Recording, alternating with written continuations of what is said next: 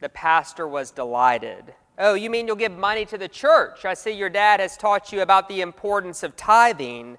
The boy shook his head. No, he clarified, I said, I'm going to give you some money. And why is that? said the pastor. Because my dad keeps saying that you are the poorest preacher we've ever had. Given that we are in week three of a four week series on stewardship, I will understand if you were starting to feel that way about me. But alas, there is more work to do, and today we will look at the foundation of extravagant generosity gratitude.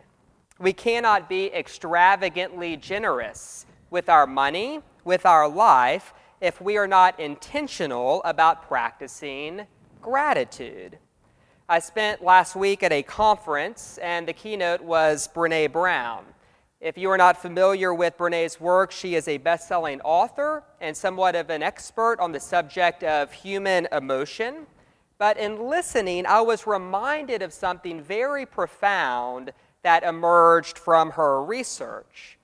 Namely, that gratitude is not primarily an attitude or an emotion outside of our conscious control it's a practice, a conscious choice, something we cultivate in our life that then creates joy and generosity. But our instinct is to assume the opposite, right? We think if I feel joy, then gratitude will follow. But what emerged from Brene's research was the opposite that the intentional and consistent choice to practice gratitude that this is what creates joy in our life and opens the door to an experience of greater generosity. And here's what that means for this conversation we've been having about stewardship. I think it means that we don't feel our way into a different way of giving. We give our way into a different way of feeling. In today's gospel, Jesus heals 10 lepers, only one of which returns to give thanks. And as I'm sure you know, in biblical times, leprosy was a disease that made you an outcast. That's why Luke goes out of his way to say that in approaching Jesus, these lepers kept their distance. They didn't feel allowed or worthy to get too close. But of course, Jesus, from his perspective of love and grace, chooses to get close to them. Jesus approaches them. Jesus heals them. But only one leper returns to give thanks to God. Only one pauses long enough to see something deeper than a restored physical body. Only one pauses long enough to notice a dignity and a love that Jesus had shown, a love and acceptance that was deeply healing to his heart.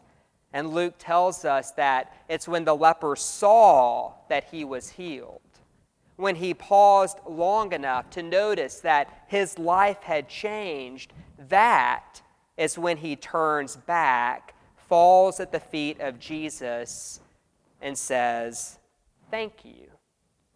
And so here's the question I want us to ask this morning Do we see?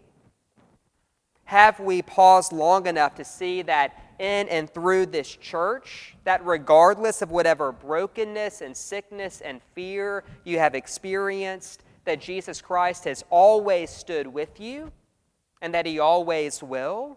Do we see that because of who Jesus is, we do not have to keep our distance from God, but that God delights in drawing close to us and giving us the healing and presence that we need?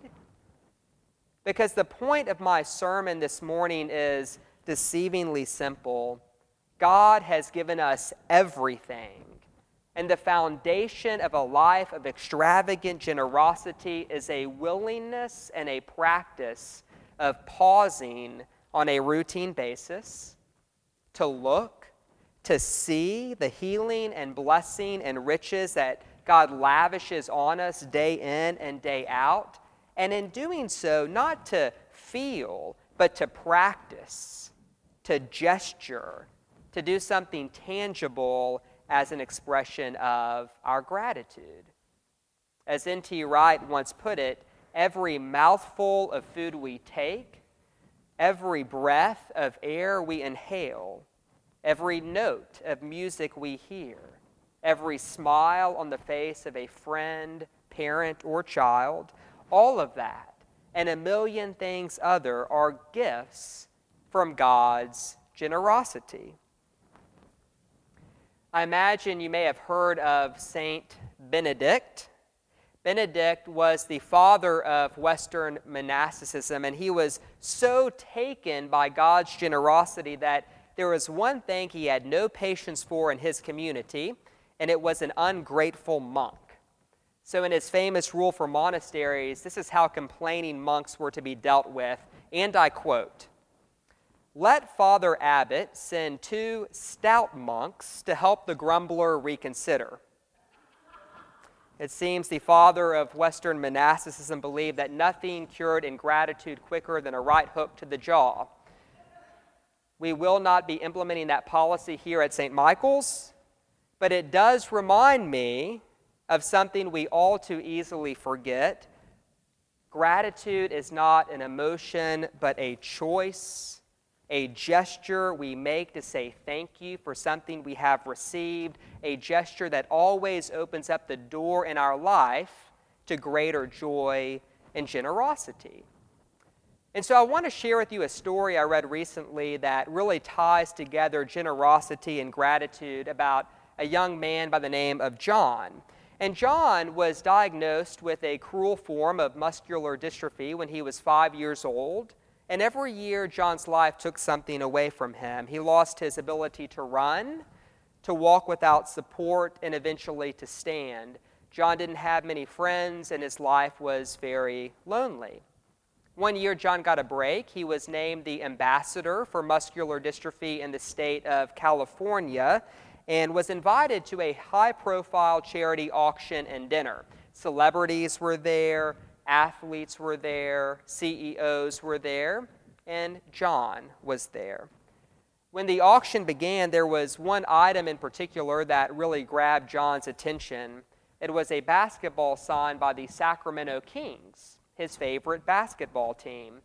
John got a little carried away and he started bidding on the basketball.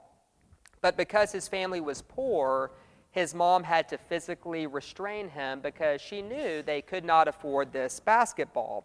But on and on went the bidding, higher and higher. That is until one man who had noticed this interaction between John and his mother, he stood up and he offered an amount that was so high for this basketball that it shocked everyone in the room and the bidding came to an end. This man walked to the front of the room to claim his prize, but instead of returning to his seat, he walked all the way across that banquet hall and he placed the basketball in John's thin, frail hands. The heart of Christianity is a belief that God does for each one of us what this man did for John what Jesus did for these lepers. God notices us. God sees us in our struggle. God approaches us. And God even pays a shockingly high price to give us something we could never obtain by ourselves. Each one of us has been given the gift of life, the gift of love, the gift of salvation. And when we reject that gift, or don't notice that gift, which we do every single day, God refuses to keep God's distance. Jesus sees us in our struggle, He comes to us, and God places that which we lose, that which we long for, right back in our hands in God's own time. But the question is always do we notice? And are we grateful? G.K. Chesterton once said that the worst moment for an atheist is when he or she feels grateful and there is no one to thank. In a moment, we'll come to that part of our liturgy known as the Great Thanksgiving. We will receive Eucharist, a word that literally means thanksgiving, and we will get really clear as the people of God that we do have someone to thank, that it is to God that we owe our entire existence. And in doing so, hopefully, we will see something that is all too easy to miss in today's world, which is that life is a miracle, that grace surrounds us on every side. As Brennan Manning once put it, you and I have received a bona fide invitation to drink new wine forever at the wedding feast in the kingdom of God. And so, in a moment, whenever you approach God's table and open your hand, I invite you to pause, to notice, to reflect, and to pay attention to how much in your life you have actually been given. And instead of crossing yourself and saying Amen just for today, open your hand and receive the bread and just say, Thank you. Amen.